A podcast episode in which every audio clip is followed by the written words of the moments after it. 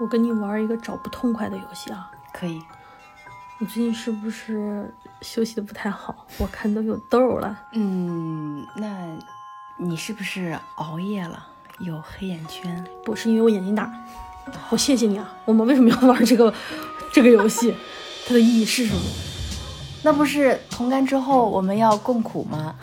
那你们头发多的人能懂我们这种头发睡得不好掉头发的人吗？能的，能的。有比我头发更多的人。那你们吃吃啥都不胖的瘦子能理解我们这种喝水都胖的人吗？能，没有几个天生不胖的。你看运动员啊、明星啊，他们都是要严格控制的，才能让自己。我谢谢你啊！我看你是不是生理期已经过了，已经不记得疼了，是不是？是啊，我又活过来了。你好，又见面了，欢迎收听第二期《现实肤浅》。谁的痛不是痛？你的痛有多痛？我是 Iris，他是别笑。这是一档为相似的想法干杯、为不一样的观点鼓掌的播客。肤浅记录了我们的日常所见和个人化感受。比起深刻，承认肤浅是我们的真诚。有的肤浅可能不合时宜，可我们想从肤浅的体验中向内探索，进行连续可持续的讨论。这就九月份了，九月份就已经开始秋天了，夏天都快过完了。我有时候觉得这个夏天就过去吧，反正我什么也没干。夏天人生就是夏天，对于我来说最好的几件事情，嗯，吃冰棍儿，吃冰西瓜，喝冰水，呃，还有什么游泳，然后冰啤酒，冰啤酒，然后吃辣辣的、香香的那种烤串儿、小龙虾，哇塞，火锅，然后然后这些事情，他们。加在一起都有一个反义词，这个反义词叫做痛痛经。我真的会受到这种影响，就会觉得，嗯，不能吃太多冰的。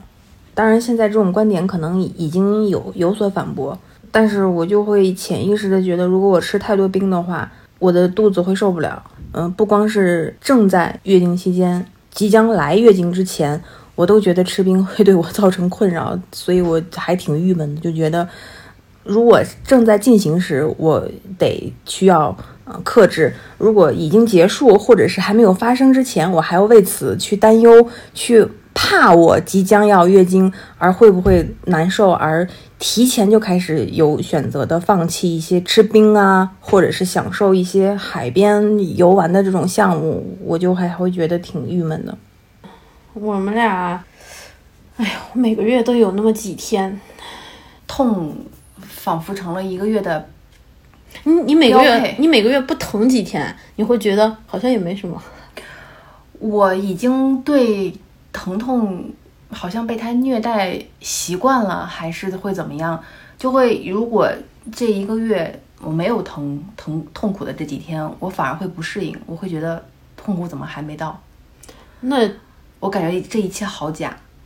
甚至周围的人说：“那你这一次应该身体还不错，你这次没有那么严重。”但我心里总给我的心理暗示是：“嗯，不是，是因为你，我觉得他还真正的还没有到来。”你最近看到有一条那个微博上特别红的，就是那个热搜，说的是有学生买。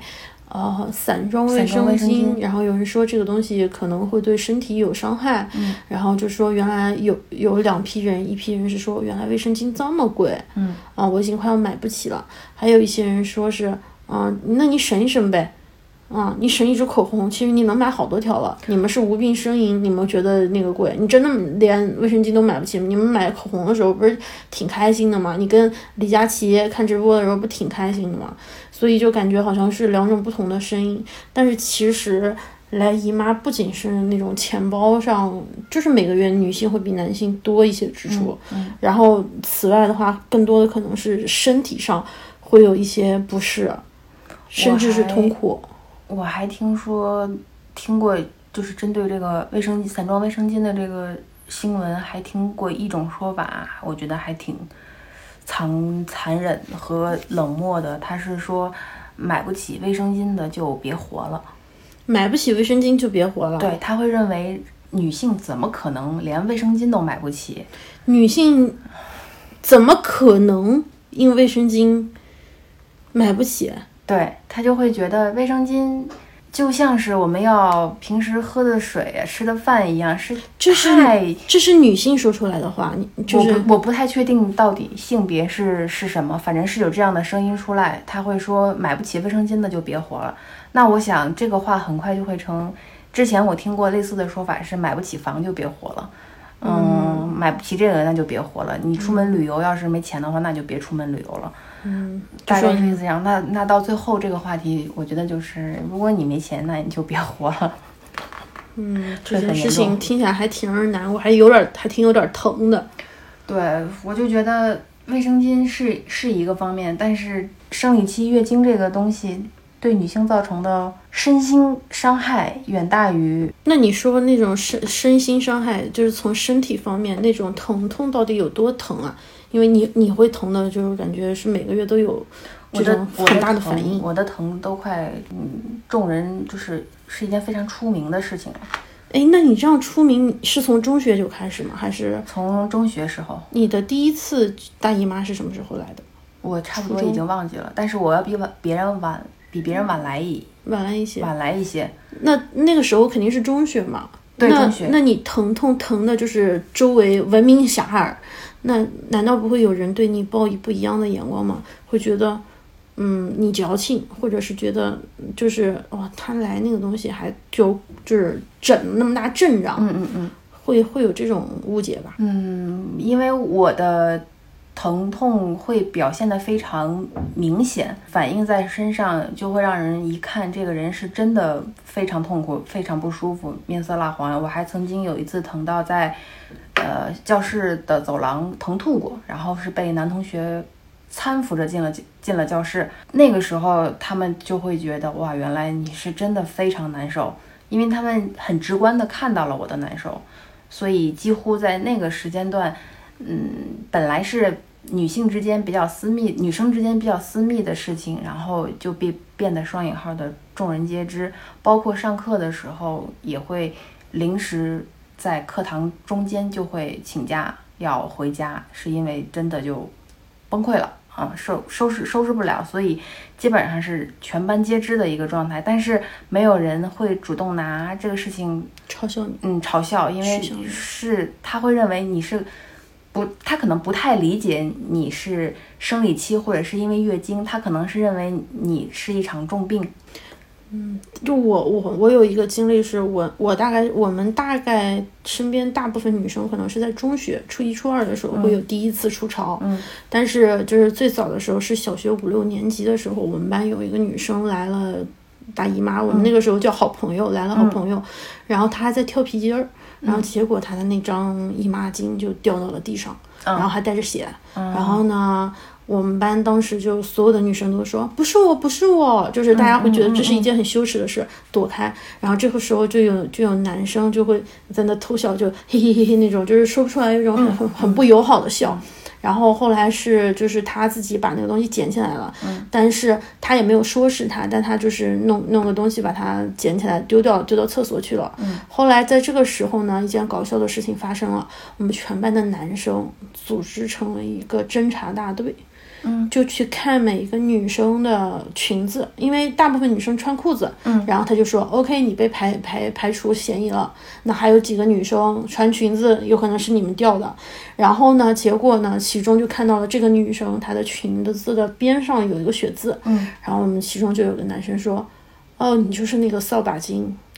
然后我们当时，我们当时没有人反驳，我们所有的同学都觉得来来姨妈身上有血是一件很羞耻的事情，是的，是扫把精的代词。然后后来老师来了，但是老师就是也没有把这件事儿当什么，老师就说，嗯，这是一件很正常的事情，每个女性都会有，然后你们不要那样，然后也提醒女孩儿，如果要是有这样的事情，身体不舒服要及时告诉老师。然后那个这件事情到此为止，不准班上同学再闹了。嗯但是从此之后，那个同学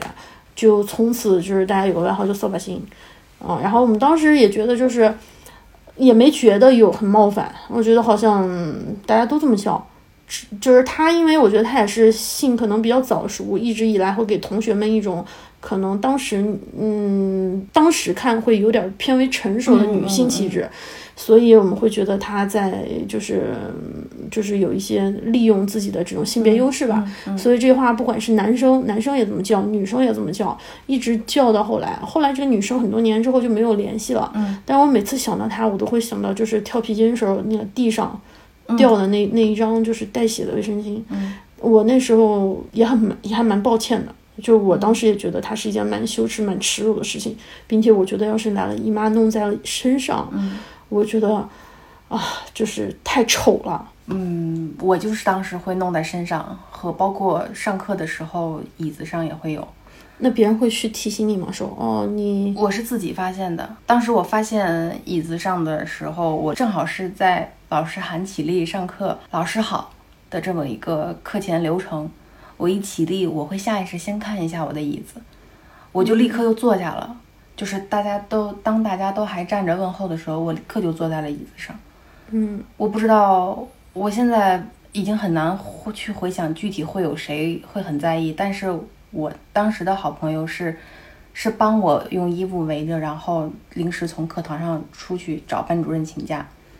就是这个时候是有一种女生跟女生的，就是友情。就是到我初高中之后，经常会哎，你给我看一下，啊，或者是故意的就哎，你看一看一你看一眼我后面，你看一眼我后面。对，但是那个时候，大家就已经不再会觉得这件事情是一件羞耻的事情了，因为每个人都一样了。对，就就你有我有，大家有我们互相、哦互相互相帮助，互相照应。是，但是在这个时候就出现了一个新的问题，就是比如说啊、你觉得疼痛，但是有一些人他不疼痛，嗯，于是那些不疼痛的人，当看到你就是表现出来的疼痛，获得了关注，嗯，获得了别人可能给你的一些优待，比如说让你提前回家，给你倒杯热水之后，他们会说有那么疼吗？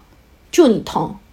就会有这种这种，嗯然后就形成了跟就是比如说小学阶段那种不太一样的另外一种歧视，就是他不会感觉到你的疼痛，嗯，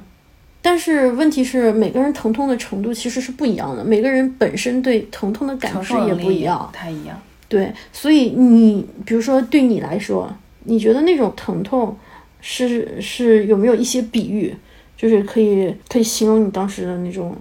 疼痛？我会想把身上的某一个器官挖出来，我会认为如果挖走的话，我就不会疼了。那在这个时候，你有没有恨过自己，竟然是个女的？恨过，我尤其会在月经这样一个周期的这个时间段内，会很讨厌自己的性别。嗯，尤其是在上学期间，包括中学和大学时候，我会觉得为什么为什么我要遭受这些？嗯、为什么男生就可以一辈子无忧无虑、无牵挂？可能他没有自己的，对对，我要是个男的就好了，我根本就不用在意这些东西，我也不会因为我身体的这一些嗯原因去有丧失很多选择的机会，比如说更激烈的一些运动，嗯，更需要呃一些刺激或者是一些呃重力的这种爱好，我会丧失很多选择的机会。基于我身体的特殊原因，我只能选择比较平缓。要不然你现在就是世界女性 NBA 的，对啊、要不然就去滑个雪姚明啊，滑个板啊，冲个浪啊。我会觉得那些男生没有完全没有后顾之忧，当然也有一些女生是没有这方面明显的一些症状表现的，像像我这样，可能也是一个特殊案例。你什么时候最想变成一个男的呀？生理期的时候，是会有这种时刻，会羡慕另外一个性别。非常羡慕，和包括生理期不难受的女性，我也羡慕。哦，那你比如说有想过当女生真好这种时刻多吗？嗯，在没有生理期来之前，或者是来之后，我会觉得女生、男生都差不多，各有各的魅力，各有各的优势，各有各的方式。但是我一旦一旦等到生理期的时候，我就会特别想，如果真的有来世或者是下辈子的话，我真的不想再选择再当女性。那这种痛苦可以比较吗？就是比如说，嗯、你的这种疼痛就是生理的疼痛，可能是肚子痛，嗯，然后你觉得和别人，比如说骑自行车摔倒的疼，或者是别人撕心裂肺的分手疼，就是都都其实都会痛苦啊什么那种。但是这种感官的疼痛好像都不是在一个维度，没有办法比。嗯，我觉得没有办法比较，个人不同的人对疼痛痛苦的这种痛感的承受能力也不一样。或许某个人他受的外伤，或者是遇到一些突发突发事件造成的心理伤害，对他来说就是致命的打击。即使他可能没有生理上固定的每月的一次一次痛痛苦，但是别的痛苦足以足以打击到他。然后放在我身上的话，目前我会觉得生理痛应该是最最打击我的一种痛感。嗯，我觉得没有办法比较，甚至在某一种说法上，这样的痛苦是一样的，一样致命，一样受打击的。但是我有时候会不不自觉的用我的痛苦去安慰别人的 痛苦。怎么说？就比如说，有的人会跟我说，最近他啊工作上比较比较烦啊，或者是说生活上遇到了有一些嗯吐槽的一些点呀，会让他很愤怒，让他很痛苦，或者是和家里。嗯，沟通不顺畅啊，家人不理解他的一些做法，然后我就会说，哎呀，那其实我们都一样啊，因为我也以前遇到过，我会拿类似自己的嗯经历或者是痛感来来去去安慰他，比如说，那你看这个也很痛苦啊，所以我觉得你应该能够挺过来，没有问题的。那你说，我是趋于好意，但是事后我又会想，如果别人经常会这么跟我说的话，我。我会觉得他根本就没有把我的痛苦。你跟别人说你能挺过去，当你说你可以挺过去的时候，你有没有想过，其实是你在劝他进行忍受，不要再不要再做这种情感的表达。我是后悔有这个感觉，但是当时我是真的真心的想觉得，嗯。那我们那我们也没有别的办法，我们怎么说？说你疼吧，你叫吧，你喊吧，你像海鸥一样翱翔吧，我又不能这么说，对吧？是，所以就一直很困惑，不知道该怎么，尤其是在面对痛苦的时候，不知道会怎么，不知道会有用一个怎么样更好的方式去安慰到安慰到别人，同时呢又不会让别人觉得我们置身事外，站着说话不腰疼，嗯，腰其实挺疼的。对腰其实挺难受的，嗯，可是这种这种这种程度的疼，谁跟谁疼都不一样，然后疼痛没有办法比较，但我不能因为我因为没有办法比较，我就不去试，我就干脆放弃试图去了解你的这种疼痛，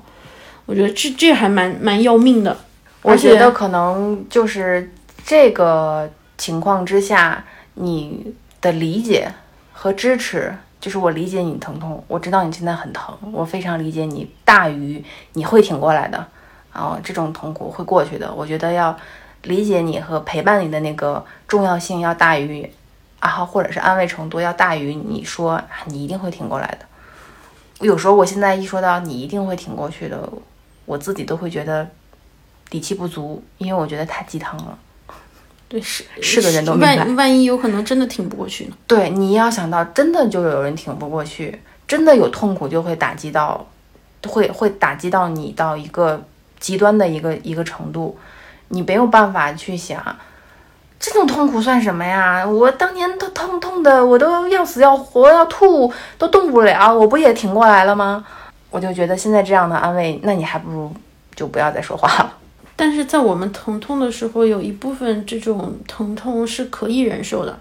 就是，嗯，比如说，当我有一个小小的不愉悦，工作上的不顺利，然后身体的这种疼痛，通常是非常直观的一种疼痛。嗯，但我但我有时候觉得也很有也很奇妙的是，呃，其实我身体再痛，但是当我遇到了一个特别紧急的情况的时候，嗯，有的时候其实好像也就没那么痛了，因为。嗯，我好多年前有一次是刚刚工作的时候，有一天下午，我姨妈特别来了，姨妈特别疼，嗯，然后我就请假回家，嗯，然后我就在北京那个北百子湾小区那边坐着，因为我当时要回个信息，我肚子实在太疼了，站不住，嗯，我就坐在那个路边，嗯，结果后来来了两个老妇女，我应该跟你说过这个这个事儿啊，然后那就一很紧急，很危险，将近五十多岁吧，嗯，一个人身上背一个大的编织袋，嗯，然后就围住我，然后要拽我。然后我身上背个包，我当时就觉得特别危险。我其实真的特别疼，那天因为疼到我需要请假。嗯，然后但是他们向我过来的时候，我被恐惧给给给淹没了。对，然后我整个人砰，然后我就跳到了对面，我到现在都记得那边就是在那个现在那个朝阳区图书馆对面，嗯，有一个那个叫做叫什么来着？那个房地产中介公司，然后有人在外面穿着西装在外面抽烟，嗯，然后我就跑过去，我说我说我不认识他们，然后他们俩就开始骂我，骂我是贱人，就是那种我听不懂的，就是方言，然后就是什么，但他看我旁边有一个男性，然后他们就走了，但我当时真的是非常疼，可是当危危急情况发生了，我真的当时是不记得疼了。然后我立刻我就就回家了，但是回家的路上我很害怕有人会跟着我，嗯，我一直看一直看，然后就那种就是特别就是绷了一根弦，我当时已经感觉不到任何疼痛了，嗯，然后回到家，然后打了个电话，然后给朋友说我刚刚回来的时候遇到了这个情况，然后并且把这个情况当时跟我当时的 leader 说了之后，然后大家都震惊了，说啊，竟然在北京还有这样的事情，嗯，但那个时候我就整个人沉浸在要跟别人说我。这种心理上受到的巨大刺激，我已经不记得姨妈疼了，一直是到后来，我一直就是蜷在沙发上发这件事情。但是我现在现在所有的记忆都是对于这个事件的心理的创伤，然后我现在一直对白色湾那个地方都有点阴影。但是就是说姨妈是有的时候疼，有的时候不疼。但我觉得我现在。好像那种姨妈的疼我已经记不清了，我知道疼，但我已经不知道多疼。所以有时候想，是不是说某一种疼痛其实是能够忍受的？嗯，就是在某一件另外更大更重要的事情，比如说你遇到了更紧急的事情，呃，面试，或者是比如说是的，是的，说家里面有个出了什么事儿，你忽然觉得这件事情也没有那么糟糕。对，然后会不会我们给自己太多的戏，然后让我们自己就是当时觉得自己疼的受不了？你看，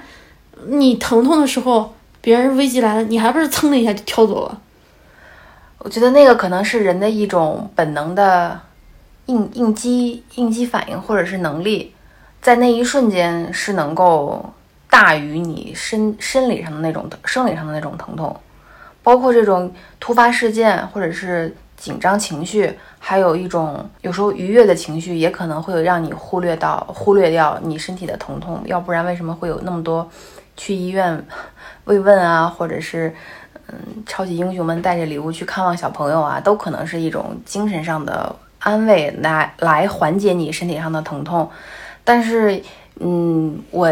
也并不觉得是我们戏多会觉得疼痛。呃，完全全部的疼痛都可以忍受。我因为我觉得有一些情况就是突发的，在那一瞬间人的本能的反应。但是这个事件不能够治疗你的疼痛，它只能在一个小时、半个小时、几十分钟内让你忘却掉你身上的疼痛，可能是你身体其他的一些感官的刺激。嗯，但是等这一段时间慢慢的你的心态平稳，激动的心情平复，那痛感还会出来。长辈们，我现在觉得我们这一代人疼痛好像似乎会比较多一点，反而长辈们，就像我妈妈那一代，我感觉他们好像就是痛经的会少一点。我是可能是一个错觉啊。虽然我我们刚刚看了一个报告，就是说可能有百分之六十的女性都是有过痛经的，有的人是每个月都疼，有的人是偶尔疼一次，有的人是非常中到重度，有的人可能就是轻度。但是比如说你你会不会觉得父母呃不是父母父亲不算，就妈妈嗯。妈妈或者阿姨，他们好像疼的就不太多，而且他们有一套他们自己的理论，就是生完孩子就好了，呃，忍一忍就好了，嗯，然后喝喝点红糖水就好了。然后像针对这种，因因为可能我我在这方面的经历比较少，就比较想听你，就是说，当你听到别人说喝点红糖水不就好了吗？或者是说是什么忍一忍，嗯啊，其实就是也扛过去了。这种你会怎么想？你会对于父母的这种反馈有什么反应？我我我妈妈是会是比较忍忍耐，会忍耐的那那一那一代人，在我印象中，她没有什么特别特别喊疼，或者是表达非常激烈的我不舒服的这种想法。所以潜移默化教给我的也是让我要学会忍耐，所以我也是一个其实已经很会忍的人，嗯，但是让我现在回想起以前的日子，我是特别不想回到我的中学时代。很多人会怀念自己的中学时代，就觉得当学生无忧无虑，我是非常不喜欢，因为我现在想起来，中学时代除了学习上的压压力，或者是整个比较嗯紧张的那么一个学生的状态之外，最让我受受不了的就是生理期，整个萦绕在中学时代的那个生理期。我妈妈是会因为她不太能够理解我当时的难受，以至于每一次我在表现出我不舒服的时候，我妈都会说。这个是非常正常的现象啊，为什么你就不能忍一忍呢？为什么不能忍一忍呢？为什么不能呢？不是，想问一句，为什么我要忍呢？当时我没有任何反驳，我现在的这种想法都是我工作之后才会有。当时他让我为什么不忍一忍呢？我甚至会觉得这真的是我的错。我现在就是假装我们俩就是在一个这种环境里面，我不是我是你的一个长辈，嗯，我是你的一个领导，就是说我是你的一个权力的上位者，嗯，然后你告诉我说，你说你要疼，然后我希望就是你现在非常有自信，非常有底气啊，就是说第一你不缺钱，第二你不缺这工作，嗯，第三就是真的就是你今天不做这事儿，其实也没问题，嗯，然后你来跟我请假。然后你说，你说肚子，你说一你来月经了，然后身体不舒服要休假，然后我作为一个权力的上位者，我跟你说，你不能忍一忍吗？我为什么要忍啊？我现在会这么说。嗯，你为什么不忍？你现在是在这个工作呀，你为什么不忍？不忍？我痛受不了了，我要再这么忍下去的话，就你一个人痛吗？就你一个人痛吗？这么多女同事，呃，就你一个人痛是痛，别人痛不是痛吗？还有，我还想问一个问题是。你知道，比如说我如果是个女女领导，我问你，你知道就因为你这样，所以才导致了整个女性在整个就业市场上被人那什么？你们每个月多一天或者两天假，你知道一年要多多少天假吗？你知道工资呃公司每每每天怎么给你算工资吗？你这一你这一年多了十几天年假，你在想什么呢？我们是资本家，我们又不是慈善家，就是如果按照那个逻辑啊去算。你你你怎么好像没有办法去跟他反驳和他去对我没有反驳。如果我觉得只有两种选择，一种就是我忍下去，另外一种就是我辞职，我走，我走，我我也没有办法反驳你，就是我也不是那种能够。呃，会特别特别会说话的人，我可能在当时，比如说你现在这么一连串的问题问过来时候，我甚至会哑口无言，我不知道该怎么去反驳。但是我知道你说的都是错的，对。但是我说我说的其实完全是错的，但是我说的这些其实是现在现在普遍现象哦，是很多人会问我们的问题，非常正常。你都三十多岁了，你来申请一份新的工作，你有考虑过你万一要是忽然去生个孩子，我们公司要承担？承担多大的损失吗？我觉得你说的有道理，我没有办法反驳你，但是我又认为这是错的，所以，嗯，换成我以前，我可能就忍下去了，要不然就那我那我那我忍忍，我就灰头灰脸的，我就再退出。如果我真的当时情绪不太，情绪上来或者感觉感情到了，那我就不干了，就像刘玉玲一样，砸出一笔 fuck you money，然后然后就不干了，就不干了，老娘不干了。嗯，但真的能做出这么。这么酷的一个反馈的人很少很少，大部分人是不会的。我还是会忍的。对，还有男生有的时候在跟你吵架的时候，然后你比如说你情绪最近情绪比较多波动，经常会说的一句话就是：“你最近是不是来大姨妈了？你脾气那么大呢？”对，我是前几年会会听到这种说法，近几年因为好像女性的地位似乎看起来隐约有一点点提高，而大家都觉得有些话不该问，所以就没有问出口。但是我上学时候的男生还是比较体贴的。他会问你有没有，嗯，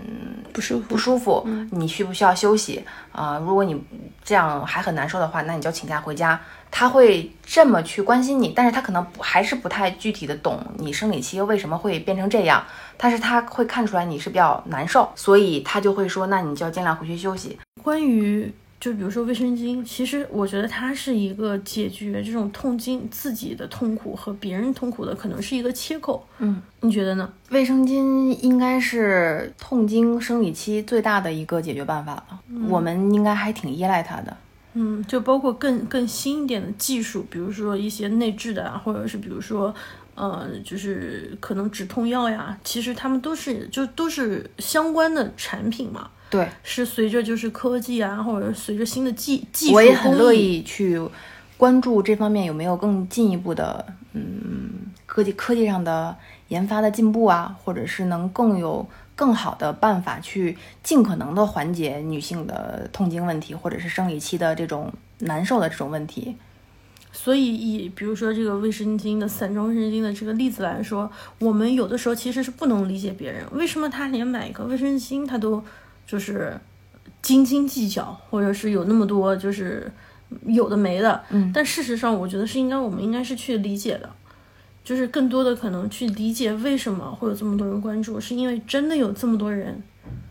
他在这个问题前面他是面对困，难的。他是有这方面的困扰。对，然后换到性别的议题上，就是男性他可能不能理解女性，但是事实上，男性他有天生的这个性别优势，他没有他个这个生理。在意不到，他意识不到这个问题，所以他会认为可能这样问题也不会存在。对，这是生理上决定的。对甚至包括到我们女生和女生之间，对于我来说，虽然我疼的不是很多，但是我看到你疼的时候，我不能否认你去你是疼的。嗯，我应该是说，我应该是尽量去理解你，但是我不应该就是去评判你的这个疼痛，因为我我因为我没有办法给你感同身受，我没有办法说你的疼天底下最疼，你的疼全朝阳痛，对你的你的疼全朝阳区第一疼，其实这些东西说出来，我觉得有的时候很无力。很无力。然后我要是说你的疼算什么，也只不过是就是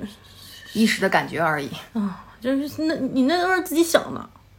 对，所以在呃这个散装卫生巾的这个新闻没有出来之前，我一直意识不到这个问题。我会觉得卫生巾应该是女性最基本最基本的需需求，就像我们的呃餐巾纸、卫生纸一样的一个需求。所以当时这个是是是是嗯个新闻爆出之后，我会先诧异，我会觉得我会说啊，怎么还会有散装卫生巾？我我嗯我脑子里会有这个意识，我会觉得这种东西不应该存在吧？卫生巾就真的是大街小巷，包括超市或者是便利店，就就就都都会呈现的一种东西。但是在这个新闻出来之后，我们也最不应该有的一种观点就是，这些有些人怎么还用用不了卫，还用不起卫生巾啊？卫生巾这么便宜的东西，怎么还呃卫生巾这样普遍的东西，为什么你还是还有还还会有这么多困扰？我觉得困扰就是每个人的困扰就是不一样，就是会存在的。他的困扰或大或小，你无法想象。是的，所以散装卫生巾，有的人就是有的人就是要需需要，他可能就是没有办法买买更贵的。而我我有时候我是不知不觉，突然意识到自己只买贵的卫生巾，是吗？嗯，我就会有一种心里的暗示，是会觉得贵的卫生巾或许更有保障。嗯，所以在当时散装卫生巾爆出这个事件的时候，我我的诧异也来自于这一方。但是很快我又理解了，我就觉得我不能以我的标准来断定世界上所有人的需求都是一样的，痛苦都是一样的。嗯，但我觉得我们应该去关注。我们要关注，对对对，但是关注之外，做一些就是先从身边的人开始。对力所能及的先改变周围人的一些刻板的印象，或者是特殊的一种嗯、呃误误解。除了呃痛经这种痛苦之外，你还有什么比较明显的，或者你比较在意的痛感吗？身体的痛感。嗯，身体或者是身身体呃心理上，呃，我假如划划成五个档，嗯比如说第一集就是最轻一集，第一集是穿新鞋磨脚穿穿脚后跟儿磨的那个就破了，嗯嗯然后掉了一块儿肉，嗯那种疼，这叫一级疼。然后第二级疼可能是，呃，摔了，然后就是整个人砰一下砸到地上，就是那种就经常会有这种情况的时候会有那种疼，然后。在这个时候，周边的人还过来了。我有一次骑那个摩拜，在双井那儿不小心就摔到了，然后旁边有几位穿那个红色的不是不是不是，他们穿着红色的那个志愿者的衣服过来了，他们没有扶我，他们看着我，我起来的时候有一个人过来了，然后后面另外一个阿姨说：“你先别动，我先拍张照片。”就是为什么？因为就是志志志愿者帮忙嘛，就啊是啊弘扬那啊个啊正能量。那一刻，我觉得是二级疼，就是、就是疼上加疼 啊。第三种，我觉得对于我来说，跟疼的是一种误解，或者是一种就是、嗯那就偏心理心理层面了。对对情绪上的我觉得这种疼有的时候比我身上嗯掉了一个小的或者破了一个小的伤疤还要疼的的疼。，是的，所以那种误解啊，或者是我们发生了一个冲突却解释不清楚，然嗯后我就会睡不着，然后就是就吃不下，然后就会觉得啊，凭什么是我？寝食难安啊，是会是是有这种，不种被别人理解的痛苦。嗯，第四种我暂时就是还不是特别特别大，但是我觉得可能会是某一个非常在意的人的离开嗯啊、不管是情感上，或者是就是真正的就是从这个世间离开，或者是我有段时间见不到他，或者是就是我知道我们要隔到不同的地方，嗯嗯，我觉得会有一种那种孤独，或者是那种再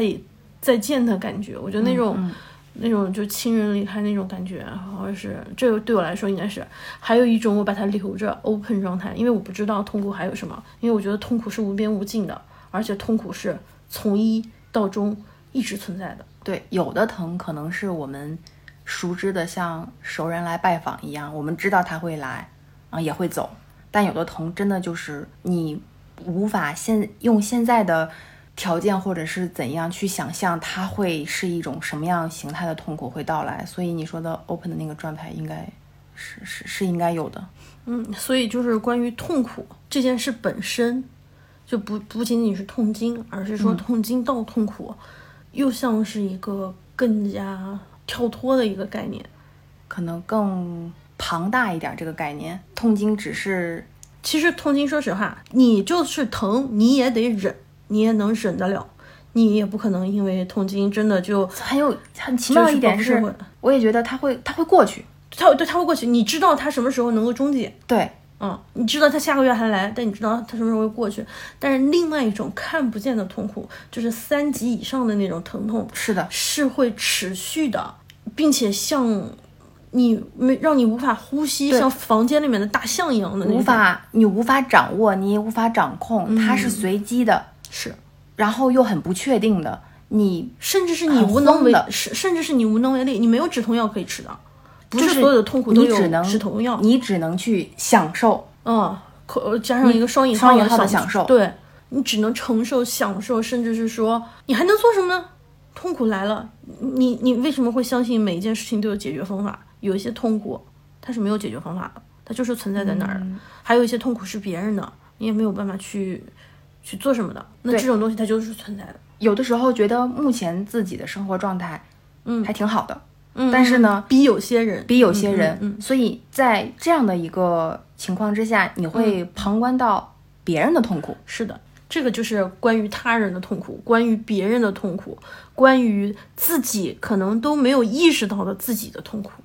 甚至旁观别人的痛苦，也会让自己痛苦。对，就像我们之前就是一起看的那本书嘛，对对吧？，那个苏珊·桑塔格的《关于他人的痛苦》，对桑塔书桑塔格的那本书其实很薄，但我觉得他也没有给我们提供太多的很很他其实很很什么，真的是给你导师一样建议，不是，他只是说了他的观察，对但是这个观察的东西是能让你有感受、有 feedback、有反馈的，会有共情的。让你去进一步思考的。其实他还是讲了一些战争摄影方面的，你也可以这么看待，他是在讲战争摄影这一个事情。因为战争摄影、摄影摄像，它也也就是记录了当时战争的痛苦，所以他从这一个切入点来来去讲我们其他普通人、广大大众在面对你在观看这种战争画面时候的情绪，他会给出了一个抛出了一个命题，让你去思考，你是真的旁观还是只旁观？对，而且他说的真的是很好，就是就像你之前说的，嗯，他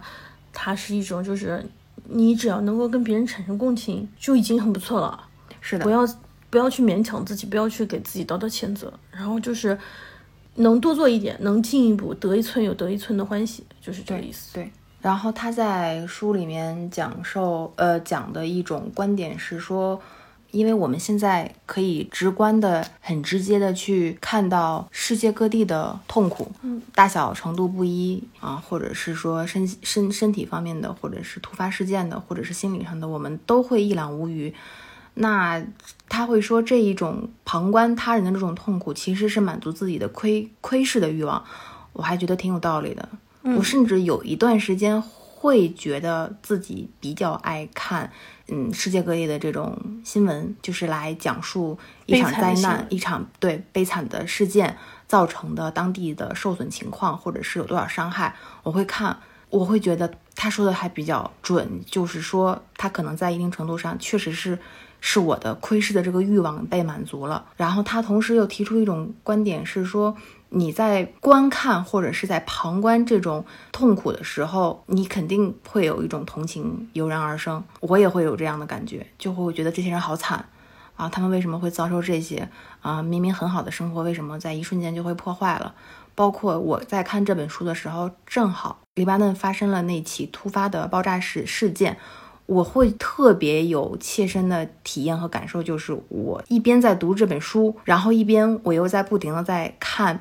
嗯，这一次爆炸事件不同视角下的当时的现场的视频画面，非常直观的展示爆炸那一瞬间的画面，我都在我都会去看，然后你也会产生很同情的感觉，就明明这个城市还就是一个正常的一天。啊，大家都要正常的生活，突然就被这一个事情给毁灭，甚至可能在很长的一段时间内都不可能恢复到一个正常的生活状态。我又会觉得自己除了同情，似乎也没有别的可做了，没有别的东西可以做。但他又会说，同情其实，如果你没有没有给你带来别的能力的话，别的改变的话，那同情真的是一种很无能的体现。我买这本书是因为一月份那个疫情爆发之后，然后我在家，二月份也不怎么上班，每天在家待着，然后我每天看到新的数字，我有一种特别焦虑的情绪，嗯，然后我不知道我能做什么，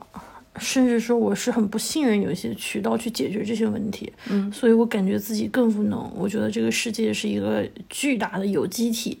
然后互相关联着，然后再不断的往前走。我能够感到那种痛苦，可是我什么都做不了。我觉得自己特别的弱，感觉自己其实是不是真的什么都不能做，也不是。但是就是就是很痛苦，我不知道能做什么。我感觉我也是在消费别人的痛苦。嗯，我看到那些女护士被剃了光头之后，我非常难过。我就想起来小时候，我自己不被不被允许去养长头发，然后短发的那种，就是强威压权威压迫强强权的一种压迫感，然后再到我看到当地的人缺这个缺那个，然后为了亲人哭敲锣打鼓，就是为了引起注意，我当时都感觉特别特别难过，我感觉那种痛苦好像跟我又没有什么关系，我就是在家依然吃着喝着，然后每天在家待着。好像还在看看电视啊，然后看这种东西，我觉得是没有办法感同身受，就是事事实上的感同身受。但是，呃，有好多的那种痛苦，其实是文学作品给我会就是觉得有很多共情的地方。比如说，我我有的时候会想到，在有些作品里面，比如说杨过看到小龙女走了，嗯，哦，他那种痛苦，嗯，再包括比如说，嗯，郭襄。看到，其实他不是真的痛苦，他但是他是肯定是不舍，或者是他看到杨过和小龙女在一起，然后郭襄走开，嗯，其实也是一种痛苦，那种是很浅的，像蚊子叮一样的痛苦。然后还有一些巨大的痛苦，比如说，呃，丧失了爱人，丧失了孩子，丧失了父母，然后我要去报仇那种灭门之痛，就是金庸的小说里面有好多这种痛，再包括就是，呃，可能被别人。弄瞎了双眼，嗯嗯，砍掉了双腿，啊，废掉了武功，然后就是各种各样的疼痛。但是这这些疼痛，就是有时候文学里面会给我带来很大的共鸣感。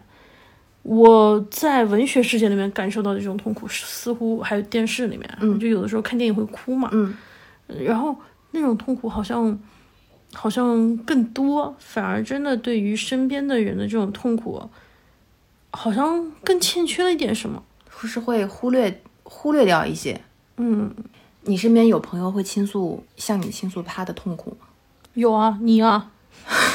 你不你你不就跟我说，你说姨妈疼就不能吃那么的人吃，你很疼吗？很痛吗？是就是很苦除除了痛经这种痛苦之外，还有没有人向你倾诉？比如说啊，别的身体的痛感呀，或者是工作上的痛苦，或者是我妈事件的痛苦，或者是就是心理上的痛苦。我家里面人有的时候会说什么，今天比如说关节不不不舒服啊，风湿啊，病痛啊，或者是这种痛苦有。然后我的朋友有的时候会有一些，比如说呃，情感上面的，会感觉很痛苦，或者是对来对于未来职业方向很担心，然后觉得自己在现在自己的职场可能不是很顺利，嗯，所以会有一些痛苦的感受。然后在描述这种痛苦的时候，他们每个人的痛苦都很真实，都很大，都是会压压倒，就是现在一切的感觉，一个特别巨大的存在，没有办法控制。有的时候，我有的时候，其实说实话，我会觉得这件事情没有什么，嗯，但是我会觉得这是人家的痛苦呀。当然，对我来说，是不是换个工作，我可能是个没有出息的人，我可能并不觉得，嗯，我会把这件事情看得这么重重，我并不会看的是说，呃，比如说房子或者是车子，对于我来说会是那么大的压力。但是当我朋友就是因为收入可能会导致他还房贷有些问题的时候。他那种痛苦，就我虽然不能体验，但我觉得他的痛苦是特别特别切肤的。你所以你会觉得痛苦会感同身受，但是不是绝对的感同身受。我觉得我们应该去试图感受别人的痛苦，因为这是一种共情，它不是一种说我一定要感受痛苦，我也想感受你的其他的，比如说喜悦。嗯嗯，我很愿意在看到别人很开心的时候，但是我觉得痛苦的时候是和开心的时刻是一样的。你同样的去感受这一个时刻，是一种共情，嗯，而共情是一个人跟另外一个人建立起来的最基本的联系。如果我都没有办法感受你的喜悦，我没有办法理解你看一部电影的开心，我没有办法理解你为什么讨厌另外一个人，那我有可能我会做那样的人，我有可能会不懂你的点在哪，那我们俩之间的交往的基础。可能就很很很很弱了，可能只是事务性的交往了，但是，一旦是说两个人之间建立起情感上的联系，那通常应该是我能够和你产生共情，嗯，然后我觉得，比如说爱人之间的共情是有比别人更多一层的，嗯，因为他那种共情是我还要负担你对你家庭，或者是你更多的一些更私人化的一些，所以这种，嗯，还蛮蛮特别。那今天我们先聊到这里，本日肤浅营业结束。相信还有更多值得我们探讨的角度和方向啊！如果你喜欢啊，或者这一期话题你感兴趣，可以随时和我们联系，分享你的感受。我们的微博与微信账号都为现实肤浅，欢迎你来。下期再见，拜拜，拜拜。